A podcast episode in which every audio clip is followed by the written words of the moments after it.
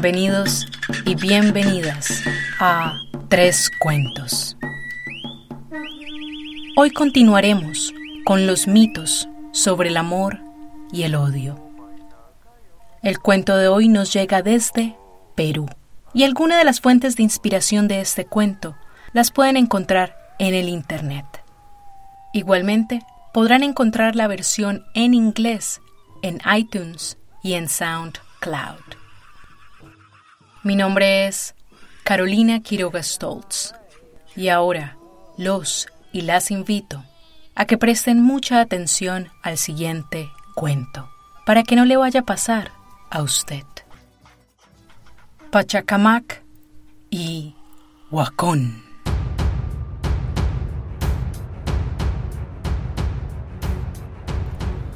En las tierras donde Inti, el sol, vuela por los cielos visitando el mundo, como el magnífico y valiente Malcú, el cóndor, donde gigantes una vez huyeron de cuevas y manantiales cuando el radiante dador de vida salió una mañana, en el mundo, donde las montañas se mueven a su gusto por el paisaje, donde el espacio es tiempo y el tiempo es pacha, hace muchas eras comenzó una discordia entre dos dioses, dos hermanos, Pachacamac y Huacón.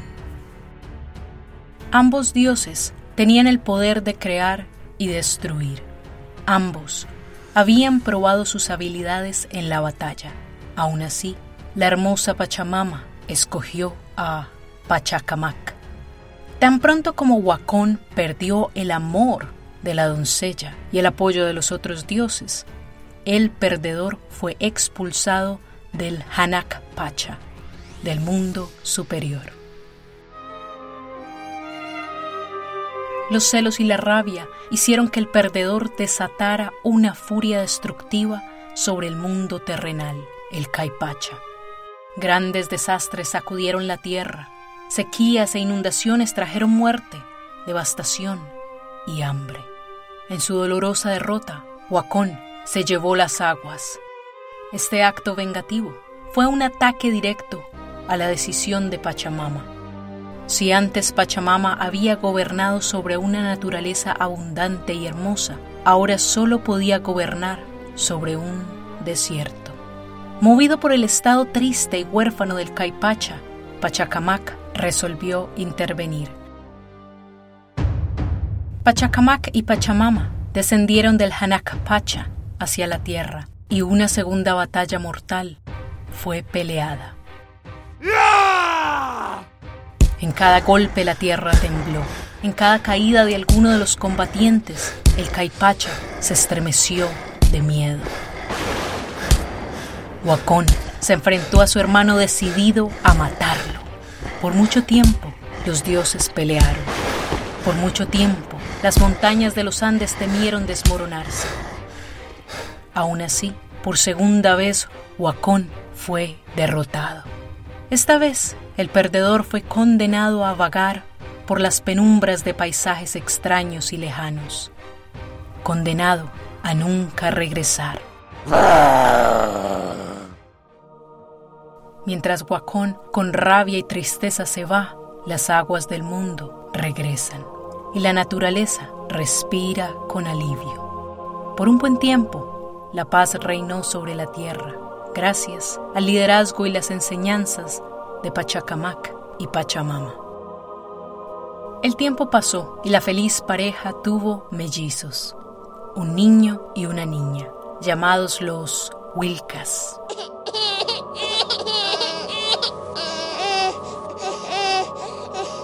pero una mala fortuna les esperaba. Cuando los mellizos estaban aún pequeños, su padre murió. Un día, subiendo una montaña rocosa, Pachacamac se resbaló y cayó en las profundas aguas del Urín. Pachacamac se ahogó, pero su cuerpo se transformó en una isla. Pachacamac, quien era la luz del mundo, se extinguió. Las tinieblas envolvieron al Caipacha y la viuda y sus hijos fueron condenados a vagar por la oscuridad. Con cada paso, la familia se adentraba en lo desconocido. tratando de mitigar el dolor, de mitigar la pérdida y la ausencia de su protector, de su proveedor, de su luz. Por mucho tiempo vagaron por las tinieblas, siempre temiendo, escondiéndose, peleando contra terribles monstruos que trataban de cortarles el paso a la vuelta de cada montaña.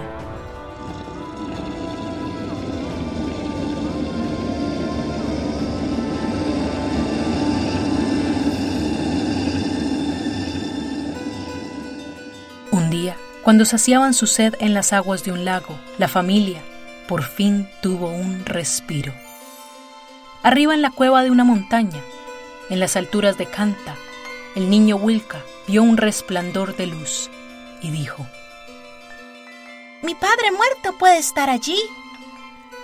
Mientras se acercan, la oscuridad les cierra el paso, haciendo que el resplandor sea más luminoso y esperanzador. A cada paso hacia esa luz, monstruos y animales salvajes los esperaban. El camino es peligroso. El miedo quiere apoderarse de ellos, pero Pachamama sigue adelante con esperanza. Están tan cerca. Pachamama alienta a sus hijos a continuar. Ellos han escalado montañas, cruzado valles y arroyos. Este no es el momento de darse por vencidos. Sin embargo, sus cuerpos ya no aguantan están exhaustos y desesperados. Es por eso que aquel resplandor parece prometer descanso y calor.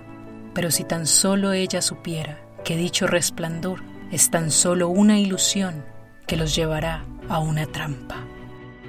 Al final, después de un largo y peligroso viaje, la familia alcanza la luz.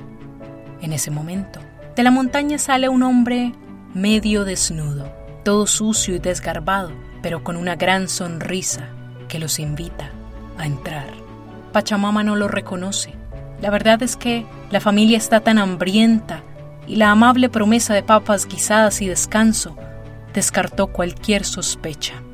Por primera vez en mucho tiempo, en medio de esa terrible odisea, Pachamama y sus hijos se sientan alrededor del fuego y se calientan. Pachamama baja su guardia y comienza a contarle a su anfitrión todo lo que les ha sucedido. Si tan solo la tristeza y el desespero por encontrar consuelo no le hubiera engañado los sentidos, Pachamama hubiera reconocido y prevenido la mala fortuna que les esperaba. El cándido anfitrión no es otro que el pretendiente alguna vez rechazado, el mismo que había traído destrucción con su furia, Huacón. Tan pronto como él se da cuenta de quién ella es, Wacón finge simpatía por la triste historia de esta familia y los invita a que se queden con él. Qué maravilloso golpe de suerte, piensa Wacón. Ahora todo lo que tiene que hacer es planear su venganza.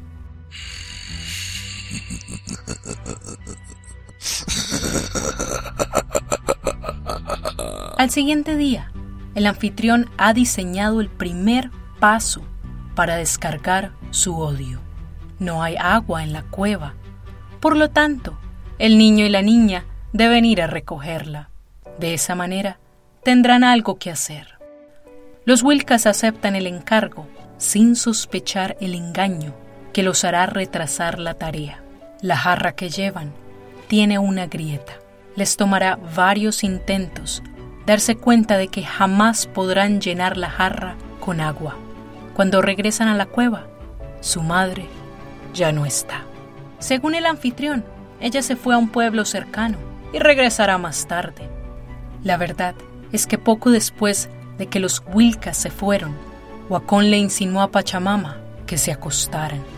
Sin embargo, al ser rechazado por segunda vez, el perdedor revive una herida que jamás sanó. El rencor, el odio y la ira inyectados en sus venas lo llevaron a golpear a Pachamama una y otra y otra vez hasta que Pachamama murió. Cuando el acto macabro había sido consumido, Huacón, que aún deseaba poseer a Pachamama, decidió devorarla miembro a miembro. La triste alma de Pachamama dejó su cuerpo desmembrado y se convirtió en una montaña cercana. Cuando los Wilcas regresaron y se enteraron de la noticia de que su madre ya no estaba, comenzaron a llorar. Sin embargo, a pesar de la mala fortuna, no todo estaba perdido. Los animales decidieron intervenir. El huaychao, la pequeña ave que anuncia las próximas muertes, decidió ayudar a los Wilcas. El huaychao fue a la cueva mientras el anfitrión dormía y les contó a los Wilcas lo que realmente le había sucedido a su madre. Luego, el Guaychao les reveló el plan de escape. Los Wilcas escucharon con atención y siguieron su consejo. Primero, debían ganar tiempo. Mientras que el anfitrión dormía, niño y la niña ataron la larga cabellera del caníbal a las rocas, esperando que las rocas ancestros o huancas le retuvieran por un tiempo para que los Wilcas pudieran ganar buena ventaja. Poco después, los niños dejaron la cueva en la montaña sin saber exactamente para dónde ir. Cuando Wacón se despertó, estaba furioso. Desató sus cabellos y comenzó a perseguir a los Wilcas. A pesar de que los niños tenían ventaja, Wacón era un gran corredor y conocía el terreno como la palma de su mano. Mientras tanto, Pachamama solo podía observar desde su montaña, impotente y angustiada. Pronto los Wilcas se encontraron con Añas, la zorra, quien se sintió mal por los Wilcas y les ofreció un resguardo seguro en su cueva.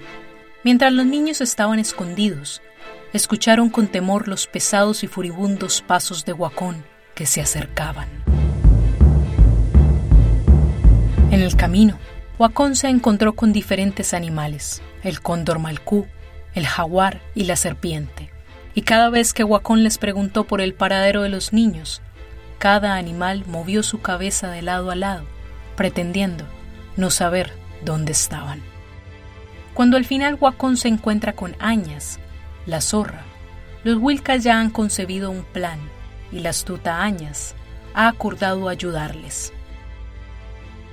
La zorra le dice al perseguidor que ella ha visto a los niños pasar y correr bien lejos. Pero hay una forma de divisarlos. Todo lo que tiene que hacer es escalar una montaña rocosa y mientras lo hace, debe asegurarse de llamarlos cantándoles una canción. Pero qué gran sugerencia, pensó Guacón. El cazador comenzó a escalar la montaña y a cantar, pero al mismo tiempo que lo hace, la oscuridad comienza a envolverlo. Aunque él conoce muy bien estas tierras, se olvida que las montañas y las rocas tienen su propia voluntad. Añas le había pedido a las huancas, los ancestros, que hicieran parte del plan. Es por eso que más arriba de la montaña, Aguacón pacientemente lo espera una roca ancestro para rectificar los pasados agravios. Cuando Huacón pisa la roca, la huanca ancestro hace que el cazador pierda el balance. Huacón cayó al abismo.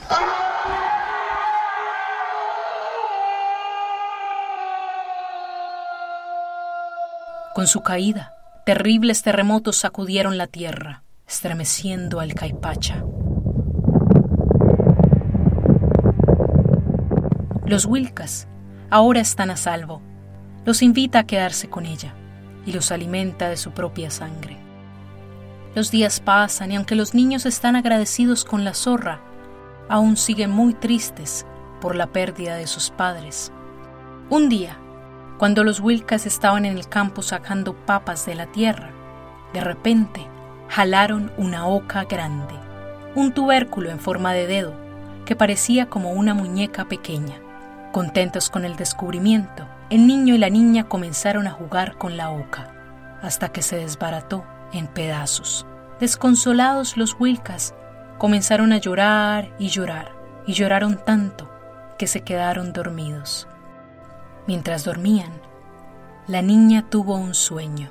Cada vez que ella tiraba su sombrero en el aire, el sombrero no regresaba. Por el contrario, se quedaba suspendido en el aire. Cuando los Wilkas se despertaron, la niña le contó a su hermano el sueño que había tenido, pero ninguno pudo entender qué significaba. Confundidos y sin saber qué hacer, los Wilkas se quedaron sentados en el campo. De repente, ambos vieron dos sogas descolgándose del cielo. Curiosos, la niña y el niño comenzaron a subir por las sogas. Subiendo y subiendo, los Wilkas llegaron al Hanak Pacha, el mundo superior, donde fueron recibidos por su padre con brazos abiertos. Pachacamac recompensó la valentía de sus hijos, transformándolos en cuerpos celestes. El niño se convirtió en el sol, Inti, y la niña en la luna, Quilla. De esta manera, el Caipacha, nuestra tierra, comenzó a tener días y noches. La lealtad de Pachamama fue recompensada con lluvias, para que de esta manera ella pudiera seguir gobernando sobre una naturaleza abundante. Ah, y no nos olvidemos de los animales. A las zorraañas le fue dada la habilidad de encontrar los mejores escondites para sus hijos, así como ella lo había hecho por los Wilcas. Al jaguar le fue dado el título del rey de los arroyos y del bosque. El cóndor malcú se convirtió en el señor de las alturas y a la serpiente le fue dado el veneno para que se pudiera defender de sus enemigos. Finalmente, el pájaro huachao ahora no solo anuncia las próximas muertes, también anuncia el amanecer. Y colorín colorado, este cuento se ha acabado.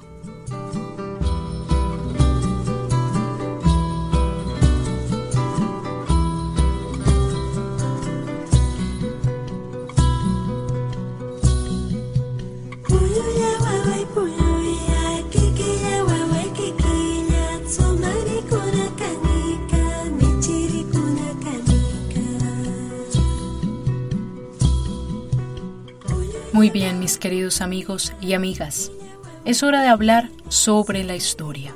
En la región de los Andes encontramos dos zonas distintas, las tierras altas y las tierras bajas. El mito que acaban de escuchar parece proceder de las tierras bajas, es decir, de la región costera.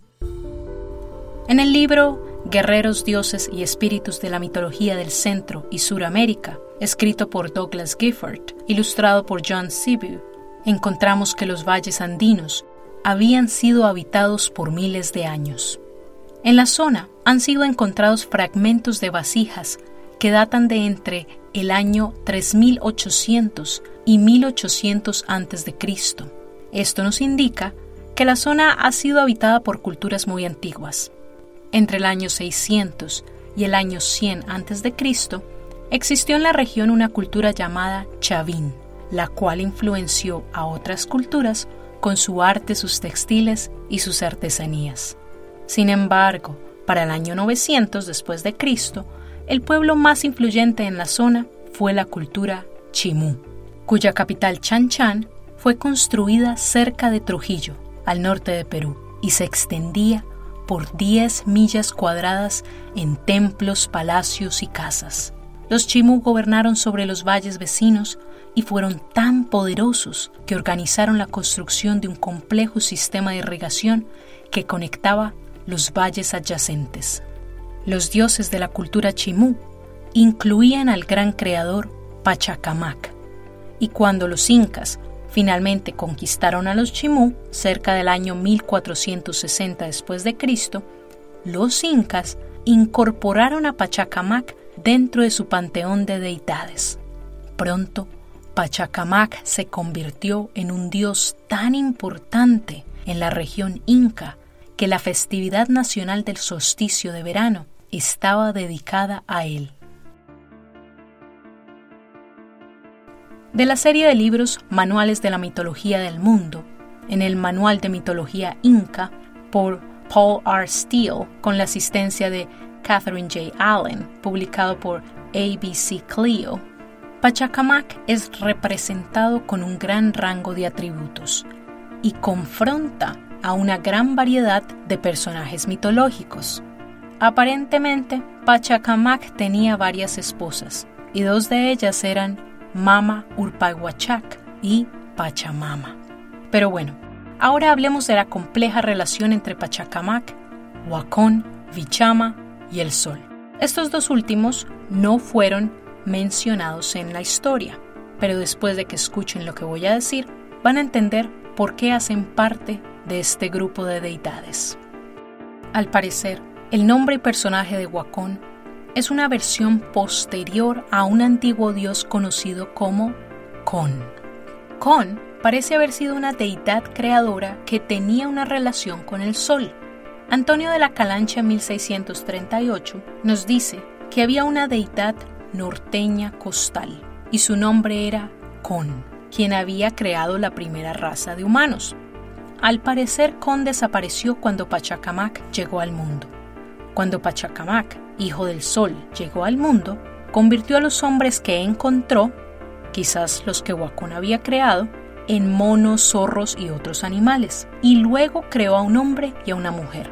Pero como no les dio ningún alimento, el hombre se murió. La mujer comenzó a rezar al sol. El sol no le respondió directamente, pero con sus rayos impregnó a la mujer, quien luego tuvo un hijo el medio hermano de Pachacamac. Por supuesto, a Pachacamac no le gustó eso para nada y lleno de rabia mató al bebé desmembrándolo. Cada miembro fue plantado en diferentes lugares y de cada parte creció comida. Los dientes produjeron maíz, las costillas y los huesos produjeron yuca y tubérculos, y de su carne salieron vegetales y árboles de frutas. Por supuesto, el sol reprochó lo que Pachacamac le había hecho a su recién nacido, así que tomando el cordón umbilical del niño, creó otro hijo y lo llamó Vichama. El sol y su nuevo hijo se fueron de viaje, ausencia que Pachacamac aprovechó para matar a la madre de Vichama, dejando su cuerpo a la merced de cóndores y buitres. Acto seguido, Pachacamac creó una pareja ancestral cuya descendencia comenzó a multiplicarse. Cuando Bichama regresó y encontró a su madre muerta, Bichama convirtió a las personas que Pachacamac había creado en piedras, hoy conocidas como huancas o lugares sagrados. Finalmente, Bichama le pidió a su padre, el Sol, que creara una nueva raza de hombres. Inti, el Sol, le dio a Bichama tres huevos, uno de oro, otro de plata y otro de cobre. Del huevo de oro salieron los reyes y jefes locales. Del huevo de plata salieron las mujeres de gran estatus y del huevo de cobre salió el pueblo. El autor Rostoworowski sugiere que la confrontación inicial entre Con y Pachacamac representa una conciencia histórica de un conflicto entre un grupo costero y los habitantes de las tierras altas. Y yo me atrevería a decir que lo mismo se puede leer a partir de la rivalidad entre Pachacamac y Bichama, lo cual puede haber sucedido mucho tiempo después. Con puede haber representado culturas anteriores como los Paracas y los Nazcas, lo cual explica por qué los Chimú, quienes tenían a Pachacamac como su dios principal, vieron a Con como un agresor o enemigo porque él era el dios de los paracas y nazcas. En otras palabras, el reemplazo de Con por Pachacamac representa el decline de los cultos de las regiones sureñas. Así como escuchamos la historia de los chichimecas, esta es una historia en la cual una cultura llega y se toma la zona. Luego otra llega y hace lo mismo, y comienzan a construir capa sobre capa de diferentes culturas, absorbiendo las anteriores y dando una interpretación diferente a los dioses de las culturas que conquistaron. En otras palabras, el mito que escucharon describe cómo una cultura destronó a otra y cómo solo los victoriosos acaban contando la historia oficial. En este caso, los chimú y luego los incas. con el tiempo, Pachacamac, la deidad principal, acabó siendo representado como un mártir y un héroe de su historia. Muy bien, mis queridos amigos y amigas, eso es todo por hoy. Mi nombre es Carolina Quiroga Stoltz y Tres Cuentos les aconseja que es mejor tener buenas relaciones con sus familiares y asegúrense de contarle su historia a sus hijos para que no sean otros los que se la cuenten. En el siguiente episodio veremos cómo los celos y el aburrimiento llevaron a un dios a casi destruir a una diosa inocente. Nos escuchamos pronto. Adiós.